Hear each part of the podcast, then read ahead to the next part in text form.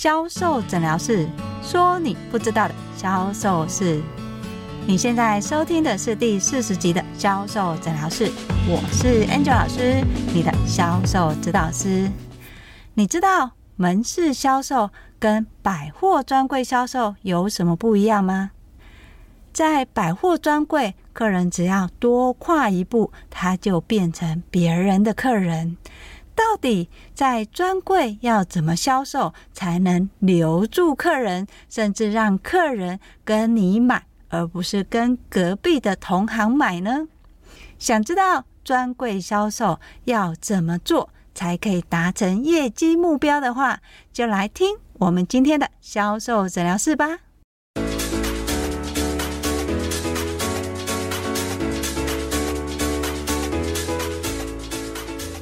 大家好，我是 Angel 老师。你知道门市销售跟专柜销售最大的差别是什么吗？想象一下哦，你今天逛门市，你从走进门口到离开需要花多少时间？是三秒、十秒还是九十秒呢？最快的时间哦。好，现在你到了百货公司逛专柜，尤其是一楼的专柜，你从 A 专柜到 B 专柜需要花多少时间？一秒、两秒、三秒，有可能你甚至花不到一秒钟，你就从 A 专柜到 B 专柜。这种情况最常见的就是卖鞋的专柜。你在逛鞋子的时候，你会注意的是款式问题。你可能没有发现，你已经经过了三个专柜的品牌而不自知了。百货是一个非常讲究业绩绩效的地方。百货的楼管会每天照三餐问：现在业绩多少了？尤其是属于 A 级的百货，它的业绩指标越强烈，当然公司也会实时的要求定时回报。现在开市了没？做了多少？那同行其他人的业绩是什么？所以。在百货专柜销售，业绩压力其实是很大的。尤其当隔壁开了大单之后，你却连开市都还没有。想想看，等一下你要怎么跟万人交代呀？怎么可能会有万人？来，你想一下哦，楼管来接班的同事。还有主管，还有公司的大主管，所以你的业绩它牵动的是很多人的情绪。相对的，在百货，因为竞争高，所以销售人员他就会产出八十二十的概念。什么叫八十二十的概念？所有的百分之八十的业绩来自于百分之二十的客人。这个客人他可以成交的业绩有多高，销售人就会想办法拱客人买高客单。当这个客人买的金额越高的时候，表示离业绩目标越近了，同时也代表销售人员不用再花太多的时间做陌生开发。在这样的情况之下，你就会发现，在百货，尤其是一楼的专柜小姐，都有两个特质。一个呢是杀气很重，尤其是不笑的时候，你会认为好像不买到这么多是不应该的。第二个原因呢是你会在不自觉当中，因为销售人员的强势，不知不觉就买了超出预算很多的费用。在这样的情况之下，相信很多人都不喜欢去逛百货专柜，对吧？因为你会担心销售人员对你的行为态度是不是会让你产生不舒服呢？又或者是逼迫你买你根本就不需要的商品呢？那么销售人员知不知道这件事呢？其实是知道的。Angel 老师每换一个品牌，在百货培训的时候，我们都会归纳一个。人员销售培训的脉络，销售人员之所以会对客人想尽办法的达到高客单，来自于他不知道明天在哪里。这个客人今天不跟他买，就会去跟别的专柜买。这个客人如果今天没有买到这么多，下次根本就不会买到这么多。本着不安全感，销售人员当然会想尽办法的叫客人把钱掏出来。事实上，销售人员面对客人，你只要遵循一定的销售技巧，客人一定会跟你买。在培训专柜小姐的当中，我会先让销售员认知到，如果你自己是客人的话，你期望的销售模式是什么？当然，这个只是自己认为的感觉，因为事实上，等销售人员到了销售现场的时候，他们还是会有一个实质的压力的。所以在面对客人的时候，你一定要教销售人员具体的销售技巧。Angel 老师都是这样教销售人员的。基本上，今天来百货逛街的客人只有两种客人，一种是买过商品的客人，不是买我们家的哦，是有可能是买别人家的商品，顺路经过我们家的。尤其是在现在客人顾客导向。客人可能已经有了购买的名单，结了账之后就会离开，在离开的过程当中看见我们家的商品，这是一种；另外一种呢，是完全没有买过我们家，也没有买过同行的商品，这类的客人大部分都会先收集好资讯，才会出现在专柜前面。所以，对这两种不同的客人，你要采取的销售模式就不一样了。你不能面对客人一开始就说商品的优势，商品多厉害，商品多棒。当然，也不是完全的把门市的接待流程拉出来。为什么门市的销售流程不适用在百货的专柜？刚刚 Angel 老师有说过哦，我在百货专柜，我从 A 专柜换在 B 专柜要多久的时间？跨一步嘛，所以当你今天你销售的流程越冗长的时候，你的客人越不会听你这么多。你要在第一时间让你的客人愿意听你说，更甚至于呢，愿意跟你说他的需求。所以你在面对客人的时候，你要做到四个步骤。第一个步骤是收集讯息。收集什么讯息呢？收集客人出现在专柜的目的。当今天客人在专柜前面出现的时候，请你不要打量客人上下看哦，你要先了解今天客人有没有用过我们家的商品。所谓的用过我们家的商品，这边指的是有没有用过同行的商品。如果他今天有用过同行的商品，你要推的是什么商品呢？对就是明星商品，只要是没有买过我们家商品的，都会建议买明星商品给你的客人。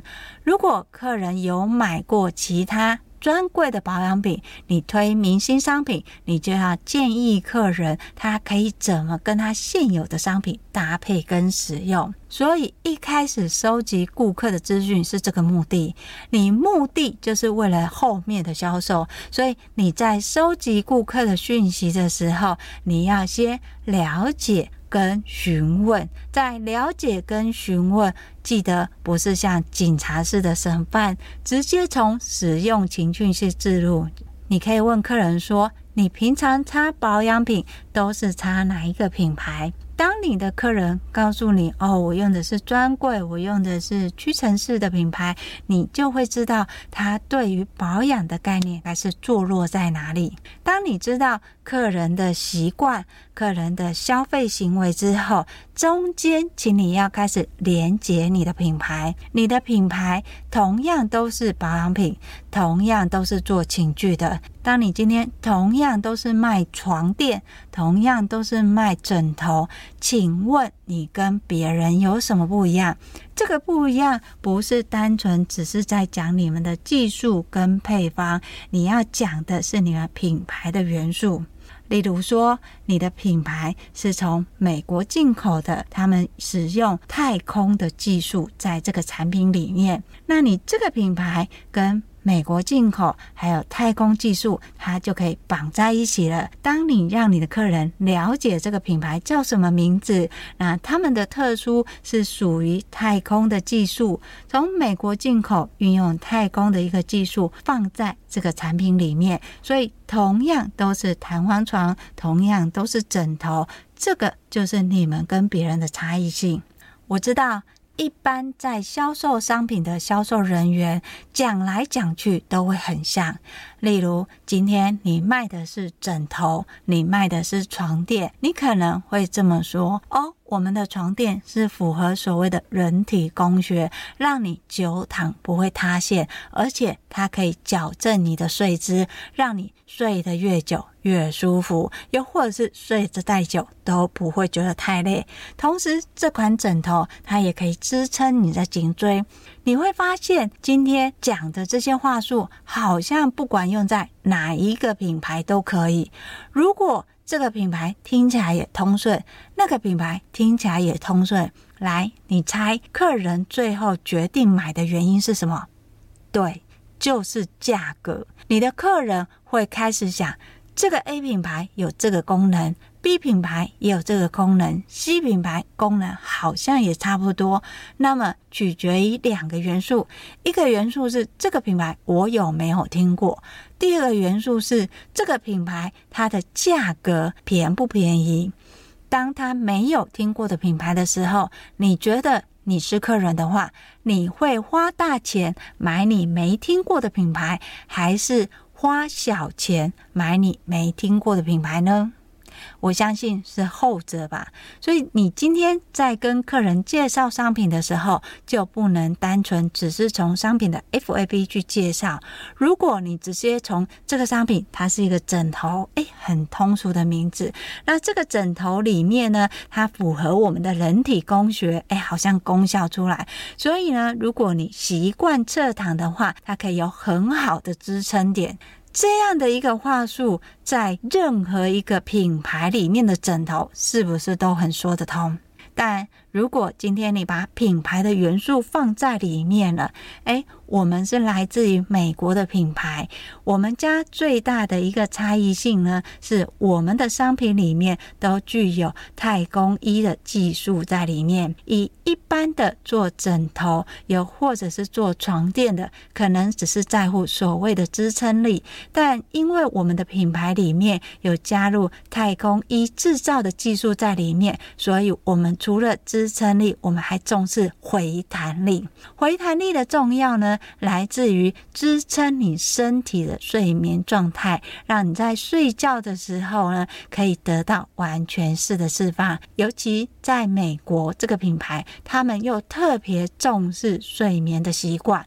你看哦，在刚刚 Angel 老师的话术里面，我是不是包含了一个品牌跟技术，还有一个使用上的状态？当你今天跟客人介绍商品的时候，不是只是在讲这个枕头多棒多好用，效果多好，我们现在还要做什么特价？你一定要把你的品牌元素加在里面，这样子你的客人在考虑价钱的时候，他就会连接到你的品牌。当今天客人在选择商品有连接到品牌的时候，你商品的价格就可以往上支撑。在销售的时候，我们最怕的就是买特价商品，所以 Angel 老师在培训专柜销售人员的时候，都不会教他们卖特价商品。相信 Angel 老师，现场的销售人员比你还会卖特价商品，也因为这样子，所以他们的正商品就卖的不好。因为他把所有好的话术都用在特价商品了。当你今天客人觉得心动了，想买，好吧，也做活动，买回去试看看。你想要在往后去接九折的商品的时候，你觉得客人会买单吗？所以你在专柜，你想要提高你的客单的时候，你绝对不是一直卖你的特价商品。你先要从客人的使用习惯跟把他的价值观拉到位。什么叫价值观拉到位呢？当今天客人在百货公司的时候，客人对于百货公司的价格，请问跟路边摊的价格会是对等的吗？不会嘛？客人会认为百货公司的价格。确实是会偏高的，客人也愿意接受这个价格是比较高的。主要的原因就是整个百货公司的销售氛围让客人认为它值得。所以你今天在百货公司卖，请你不要跳楼大拍卖。因为你的客人是来买质感的，不是来买地摊货的。当你的客人今天已经认同我要在百货公司买好东西的时候，因为你的特价，觉得哎，这个特价很便宜，吸引进来的时候，你就不要再拼命介绍特价商品了。你的特价要说明的是你的品牌元素，从品牌元素让客人认同你的品牌，再从你跟客人的互动当中去提供你的专业建议。而这个专业建议，你要置入的商品就是正常的商品，像是九折或是八折的商品。你要聚焦在的是正常商品的介绍。如果你还是一直聚焦在特价商品，等到你真的要去拉客人，询问客人说：“诶，那其实你买了这个商品，你也可以搭配什么商品使用？”客人一定会问你哦：“哦，那你们这个商品有特价活动吗？”此时你只能回答：“哦，我们现在是有九折，但是我们其实还有满额赠，你还可以参加百货公司活动。”客人不会觉得有吸引力。但相对的，当今天客人因为特价进来的时候，你跟客人讲品牌的元素，诶，你有用过我们家的商品吗？哦，这个商品呢，是我们目前在推广的一个舒眠式的一个枕头，它呢比较适合一般如果你想要换所谓机能性的枕头，或是比较容易睡不好的客人初期的使用。但我们其实会建议，如果你今天真的要换枕头的话，你要挑。到你自己适合的，所以我会建议你，你要不要来试躺我们这边的人形枕头呢？我帮你简单做一个测试，你平常习惯是侧躺还是正躺呢？从客人一开始进来，不管是他询问或是看特价商品，你就要开始进行所谓的专业咨询。在专业咨询里面，你要做的是收集资料。收集什么资料呢？收集客人使用这个产品的习惯，还有对这个商品的价格认知。如果一样都是枕头，客人对于枕头认知是几百块就有，还是上万块的呢？如果客人的认知是几百块的，你怎么样拉到客人认同的几万块呢？这个部分就要加入所谓的品牌跟专业，而不是只是聚焦在商品。如果你只是聚焦在商品的优势的话，你的客人，你知道他下个行为是什么吗？把他的手机拿出来干嘛？对。就是你猜的，他开始找网络哪里卖的比你还便宜。你要做到的是让客人认同你的专业，而不是进入所谓的商品比价。因为你要卖给客人的不是只有这个枕头，还有其他的延伸商品，像是床垫、床包或是床支架。当你要去延伸床垫，床包跟床支架的时候，要置入的就是品牌跟专业。你必须要置入品牌跟专业，在顾客的使用习惯还有认知的价值观。很多客人对这个商品的认知，如果没有经由专业的解说，他只会认为啊，就是一个枕头嘛，可以卖多贵。但如果你的枕头是卖一两万块的呢？你怎么让客人认同这一两万的价值？不是只是说这个商品多好，要记得连接，连接什么？客人的需求。怎么知道客人的需求？从客人的习惯置入，置入什么？你的专业。不要只是让客人觉得啊，不就是一个枕头，有必要卖这么贵吗？但是如果你已经收集好了，客人长期的睡眠状况不佳，尤其是在什么时候？这个情况已经持续了多久？在这种情睡眠不好的时候，有人去建议：诶，你想要好睡眠，就要换一颗好枕头。那同样是换一颗好枕头，不是随便换就好，一定要符合人体工学还有自己的身形。怎么样知道自己的身形呢？现场实际躺最准。从现场实际躺的状况，你去抓客人的睡眠习惯，而这个睡眠习惯再置入你的品牌跟专业。同样都是枕头，一般的枕头着重于在支撑点，但我们家是来自于美国的，它对于睡眠当中有很多的研究行为，例如同样都是侧睡的，有的人是平稳的侧睡，有的人会斜四十五度的侧侧睡，而侧睡的角度不同，就会影响到头型的滚动。在这样的一个情况之下，枕头它就不只是枕头了。你一定要让你的客人有这个认知，当他认知这个枕头的价值的时候，你要在推到十几万的床垫的时候，请问客人会不会买单？同理，你的客人也会认为他买的不是一般的床垫，他买的不是一般的床包，他买的是什么？你的品牌跟专业。当你建构客人对你品牌跟专业的认知的时候，客人就算跨到隔壁，听到别人在说枕头的介绍，只聚焦在产品的时候，你猜你的客人会不会回来跟你买？Angel 老师跟你保证，你在销售的过程当中，只要有连接，还有知道客人的使用习惯跟客人的问题，加上品牌跟专业，你的客人一定跟你买。只有加入品牌跟专业，那个才是客人愿意跟你购买的行为。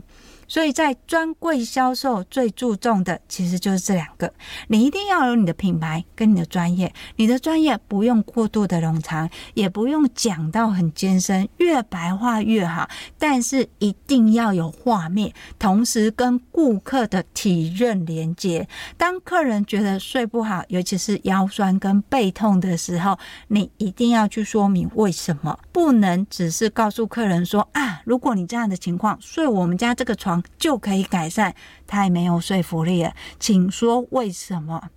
一般来讲，很多人睡觉睡久了会觉得腰酸背痛，主要的原因是因为在睡眠翻身的过程当中没有得到床垫完整的支撑力，又或者是床垫过于软塌，它没有回弹，所以相对的呢，就会越睡越累。在这个时候，你要去改善的不是你的床的柔软度，而是你床的回弹力。你的床。能不能去支撑跟回弹你的体型，让你在侧睡跟正睡的时候也可以有很好的支撑跟回弹力。而这回弹力呢，在一般的床垫其实是比较少见的，尤其我们家又是美国进口的，它具有太空人的技术，把技术。放在我们家的产品里面，所以我们家呢是市面上唯一一个同时有支撑力跟回弹力的床垫。当你这样去跟客人说的时候，客人知道他买的是什么吗？知道。客人知道他买的不是一般的床垫，客人知道他买的是针对他的问题可以缓解的床垫。当然，在这个时候，很多人会很担心说：“哎，Angel 老师，如果我跟他讲说这种情况跟过程，可他买回去没有改善怎么办呢？他会不会来退货？”好。这也是为什么 Angel 老师想要跟销售人员说的：你今天不是夸大商品，也不是夸大它的功效，你今天要做的是连接，连接客人的需求，连接客人的痛点，连接客人使用的状态。你连接了这三点之后，客人回去实际使用会有什么样的问题？相信你也有这个经验吧。一般回去，客人可能刚开始使用的状况是什么？这个在结账时候，你就要开始打预防针了。如果你刚开始回去躺的时候，你会发现它的包覆力好像没有那么好，是正常的。主要的原因是因为他还在去记忆你的身形，所以你要先让客人知道你买回去可能会遇到什么问题，这个问题是正常的。为什么？这个为什么一定要说？当客人回去遇到类似的问题的时候，他就会确认你是专业的。你只要让客人认同你的专业。你的客人日后就会再帮你带客人。很多人都会说：“哎，我卖的商品可能它是使用很久了，一躺就是十几二十年，就像床垫。那这个客人他已经买走，我还要做顾客经营吗？”当然要啊！你要定时的跟你顾客互动啊，尤其他买床买到了没，然后嗯使用的状况是什么？当你跟你的客人互动越好，就算你的客人本身没有买，请问他有没有家人？有没有亲朋好友？有没有朋友？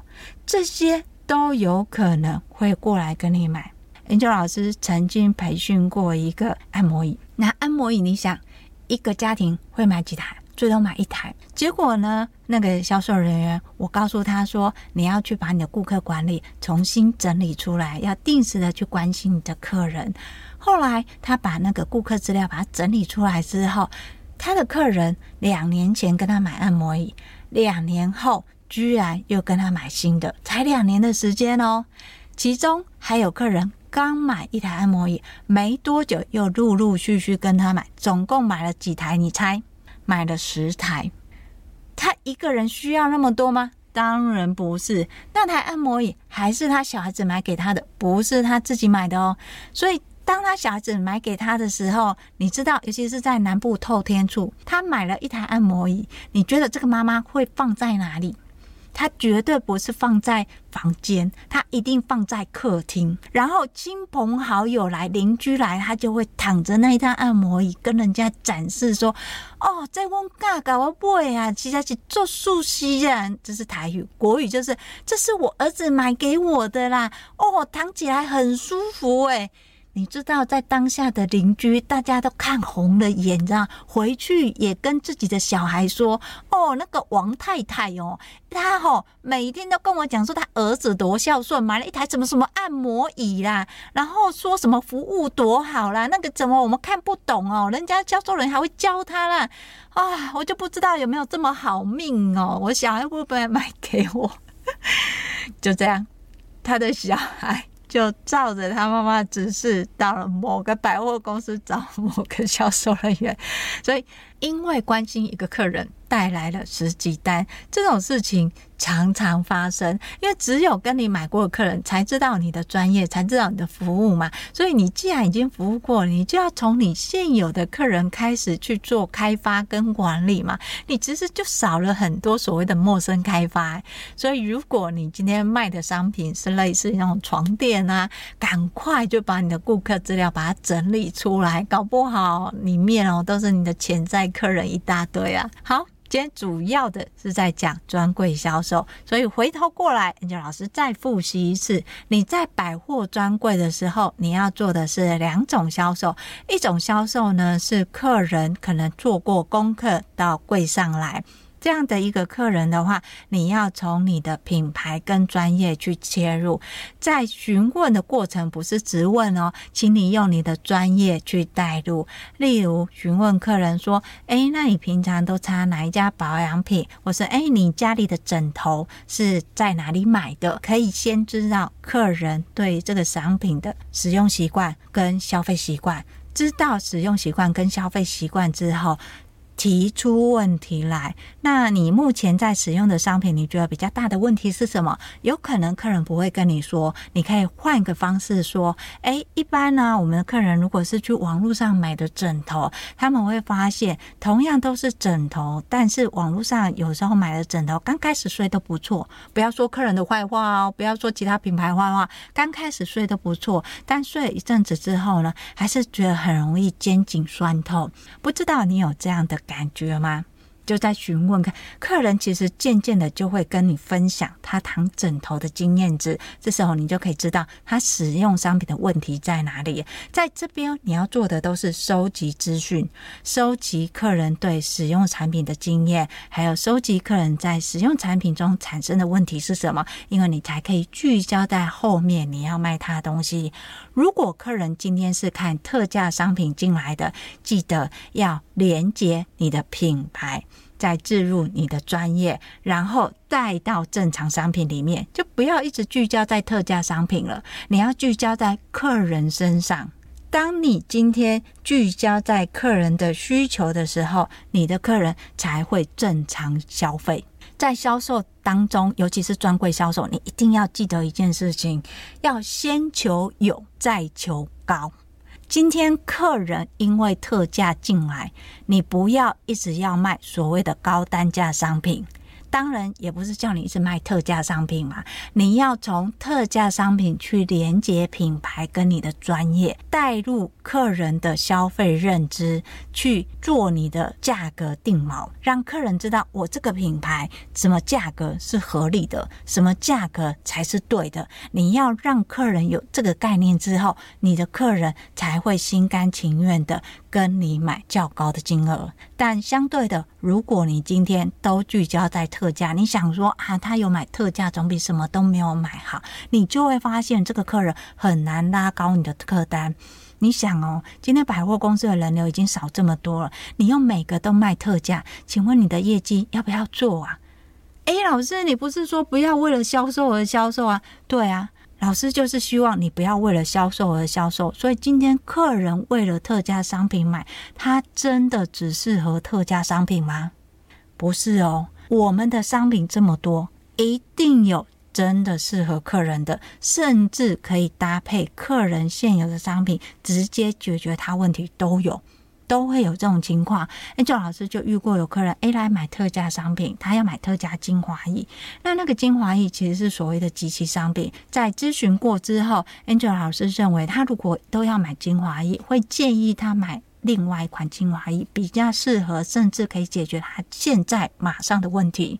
后来客人没有买特价商品，只买那个精华液。因为客人相信你的专业，相信你的品牌，所以他就跟跟你买了。但客人特价商品买不买？诶，有可能不买哦。我那个客人是跟我买这家商品，然后特价商品就没有买了。后来没多久就周年庆了，他又出现了。所以，先求你的客人跟你买，当他愿意跟你买之后，他才有可能再次的回购。当他相信你的专业，他使用商品也发现确实是好用的时候，他才会有所谓的再次消费。在专柜要做的其实就是再次消费。为什么？因为你的客人就已经不多了啊，你一定要从现有的客人去延伸。让他走过路过，不要放过啊！好，今天的专柜销售，Angel 老师就跟大家分享到这里。如果你也是从事专柜销售的，记得你的客人要分类，他是新客人还是你的主顾客？所谓的新客人是有买过同行的，还是连同行都没有买过的？如果他今天买过同行的，那你是不是就可以建议你的明星商品让他使用呢？如果今天客人是做功课而来的，你就要从你的品牌跟你的专业去置入建议你的客人。当你的客人认同你的专业的时候，他一定会跟你买，要记得哦，先求有，再求好，做好顾客分类，你的客人就会持续的源源不断的回头跟你买。好，今天的销售诊疗室就跟大家分享到这里。